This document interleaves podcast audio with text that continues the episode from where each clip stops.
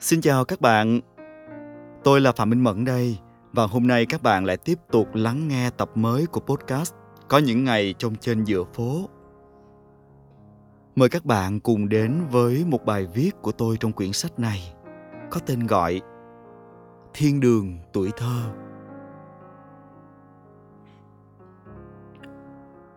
Tôi vẫn nghĩ miền thơ ấu của mình sẽ thiếu đi một khoảng trời ngọt ngào nếu hồi đó bác Chính không dọn về xóm chợ. Bác thuê một khoảnh đất trống cách nhà tôi chỉ vài căn, cũng nằm ngoài đầu chợ, quay mặt ra đường lộ rồi dựng nhà. Nhà làm bằng gỗ, đơn giản.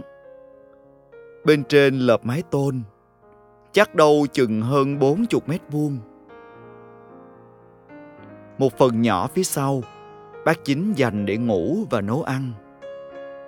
Còn phần lớn không gian phía trước, lẽ ra để làm phòng khách, thì bác Chính chia hai gian để mở tiệm.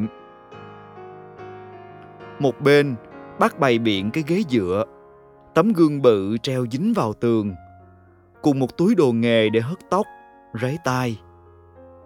Chỉ đơn giản như vậy. Bên kia, bác nhờ người ta đóng mấy cái kệ gỗ lớn, dựa sát vào hai mặt vách. Phía trước kê một cái bàn nhỏ để cho thuê truyện tranh. Hồi năm lớp 2, tôi vẫn luôn nghĩ thiên đường của mình là tủ kem chuối, da ua mát lạnh của má. Cho đến khi bác Chính lấp đầy mấy kệ sách nhà bác bằng đủ thứ truyện tranh, chắc phải mấy trăm cuốn. Tôi chắc mẩm đó mới là xứ sở thần tiên, là thiên đường thật sự. Trước cửa, bác nhờ người ta vẽ cho tấm biển ghi mấy chữ: Chính cục, hớt tóc, cho thuê truyện. Thì ra bác Chính bị mất một chân. Chân bên phải của bác là chân giả bằng nhựa. Mỗi lần hớt tóc, bác đều mang vào để dễ di chuyển. Chỉ tối đến, bác mới tạm tháo ra, rồi chống nạn đi lại trong nhà, hoặc ngồi chơi cờ tướng với mấy ông già đầu xóm. Cho cái chân nó thở, bác Chính nói vậy. Má tôi thì dặn, mỗi lần qua tiệm bác Chính chơi á, đừng có nhìn vô chân của bác chằm chằm, mà làm bác tủi thân nghe con. Nhưng mà tôi thấy bác Chính vui lắm. Cứ mỗi lần đám con nít kéo qua đọc truyện hay cắt tóc là bác cười suốt ngày. Bác chỉ hơi buồn và trầm ngâm một chút vào cuối ngày, lúc tụi tôi phải về học bài rồi ngủ sớm. Tiệm không còn rộn ràng tiếng nói cười.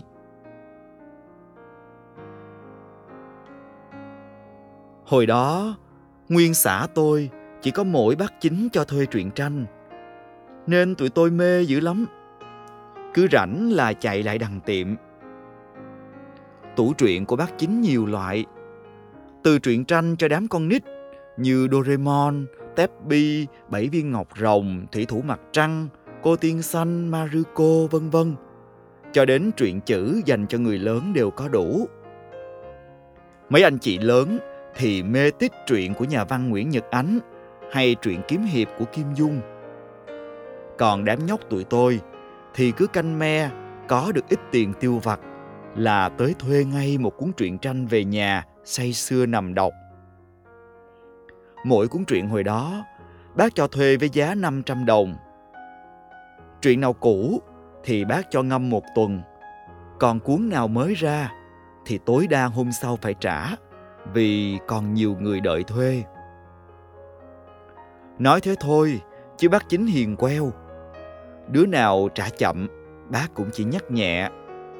Bác nói, còn mê truyện mới làm sao á, thì mấy bạn khác cũng mê y chang vậy, nên mình đọc xong, mình tranh thủ cho bạn khác đọc nữa, vậy mới vui nha. Thậm chí đứa nào không có tiền mà vẫn muốn đọc thì bác sẵn sàng cho ngồi đọc tại chỗ. Bác Chính thích có tiếng người. Nhưng mà góc cho thuê truyện tranh nhỏ xíu, chỉ còn trống chừng vài ba chỗ để kê ghế ngồi đọc, nên đứa nào chậm chân thì mất phần, hôm sau ghé lại. Bác Chính chỉ nghiêm khắc đúng một chuyện, đó là bác yêu cầu khách thuê phải giữ gìn truyện cẩn thận. Nếu cuốn truyện nào trả lại mà bị rách bìa, dơ bẩn hay nhàu nát bên trong, bác sẽ không cho thuê mang về nữa. Khách đó muốn đọc, phải thuê và đọc tại chỗ. Bữa nào bác cũng lau bụi tủ truyện sạch sẽ. Cuốn nào rách bìa, bác cẩn thận bọc lại. Cuốn nào qua tay nhiều người lâu ngày, bác tỉ mẩn dán kỹ phần gáy và ruột để chúng không bị bung ra. Nhìn thấy bác Chính chăm chút cho từng cuốn, nên khách nào thuê truyện ở đây lâu đều hiểu tính bác, cũng học cách nâng niu khi được cầm trên tay, như thể đó là cuốn sách, cuốn truyện của chính mình. Không biết cho thuê truyện thì có lời nhiều không, nhưng mà lâu lâu á, bác Chính hay tặng. Thường là những khách ruột của tiệm, nếu mà sơ kết hay tổng kết năm đó được xếp loại giỏi. Rồi đến cả chuyện hớt tóc cũng vậy. Bác Chính thường hớt miễn phí cho những người bán vé số dạo hay mấy anh phụ hồ ở dãy nhà thuê cuối chợ. Tới mức mấy ông già hay đánh cờ tướng với bác Chính mỗi chiều cũng hay hỏi: "Ê, chú em mày khai thiệt đi, làm cái này cho vui thôi, chứ không có cần tiền phải không?"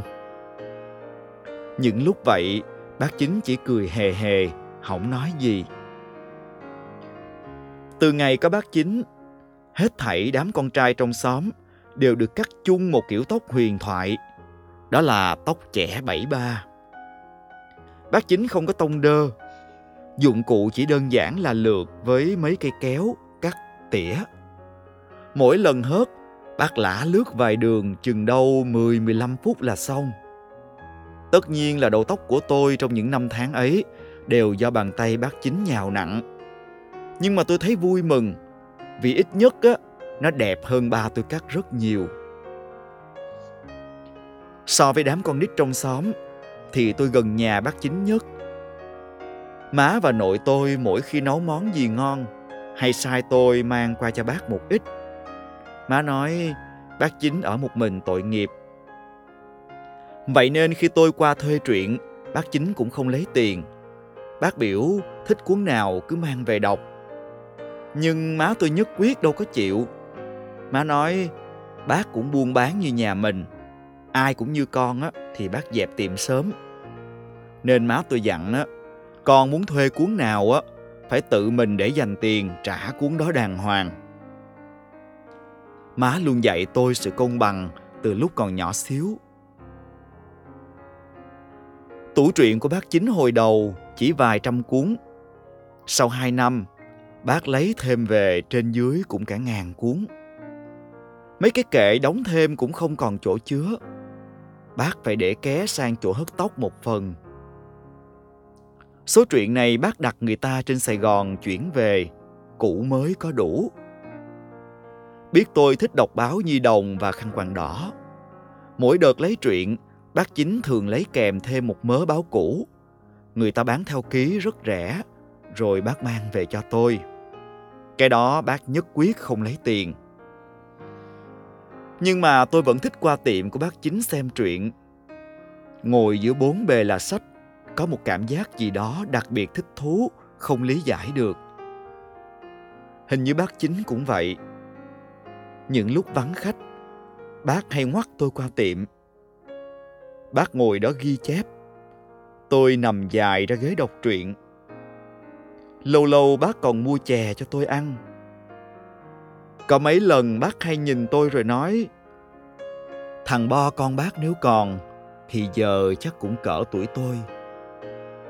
Cái thằng không hiểu làm sao hồi đó nhà khó khăn mà người mập ú chắc nịch, má nó đút gì ăn đó, không thấy bệnh tật gì ráo trọi. Vậy mà mỗi lần như vậy, tôi thấy bác Chính trầm ngâm, buồn thiêu. Nghe nói hồi đó, cả nhà bác Chính bị tai nạn giao thông. Vợ con bác không qua khỏi. Còn bác Chính vĩnh viễn mất đi một phần chân phải. Bác ở quê cứ nhớ vợ nhớ con hoài, nên quyết định đi chỗ khác kiếm kế sinh nhai, cũng để nguôi ngoai chuyện cũ.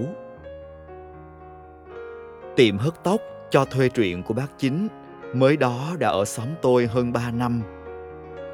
Gần như đã trở thành một phần quen thuộc, không thể tách rời của xóm chợ, nhất là với mấy đứa con nít. Còn ba má của lũ quỷ sứ cũng thấy yên tâm hơn khi biết đám nhóc xúm xít ngồi đọc truyện, đọc báo chung một chỗ, thay vì buổi trưa gian nắng chang chang đi đá banh hay bắt chuồn chuồn. Vậy mà một ngày nọ, bác Chính không ở đó nữa. Người ta lấy lại đất để cất nhà. Căn nhà gỗ phải nhanh chóng tháo gỡ. Tối hôm đó, bác Chính ghé nhà uống với ba tôi và mấy ông già trong xóm vài đi rượu. Bác Chính cho tôi mấy cuốn truyện tranh và chồng báo Nhi Đồng, nói má tôi không được cản. Ba tôi hỏi bác Chính tính đi đâu. Bác nói có thể về quê, cũng có thể đi đâu đó, kiếm một chỗ nào khác mở tiệm, chưa biết. Chỉ biết xóm tôi từ đó đã chẳng còn thấy một người đàn ông hiền lành, ban ngày cắt tóc, chiều chiều chống cái nạn gỗ ngồi chơi cờ tướng. Đám con nít mất đi một phần tuổi thơ, chẳng cách gì níu lại được. Sáng sớm hôm sau, bác Chính thuê một chiếc xe lam tới chất đồ. Chiếc xe đạp được cột trên mui xe, còn bác ngồi phía trước với tài xế. Bác vẫy tay chào một lượt hết lối xóm. Tôi đứng kế bên má, giơ bàn tay nhỏ xíu chào bác. Không hiểu sao, nước mắt tự nhiên chảy dài.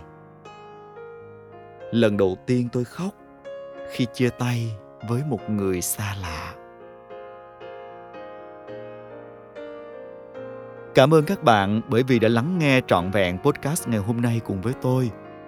Hy vọng rằng các bạn sẽ luôn chờ đón những tập tiếp theo với những miền ký ức thân thương khác mà tôi chia sẻ trong podcast Có những ngày trong trên giữa phố. Xin chào và hẹn gặp lại. Nhớ theo dõi tôi nhé. Bye bye.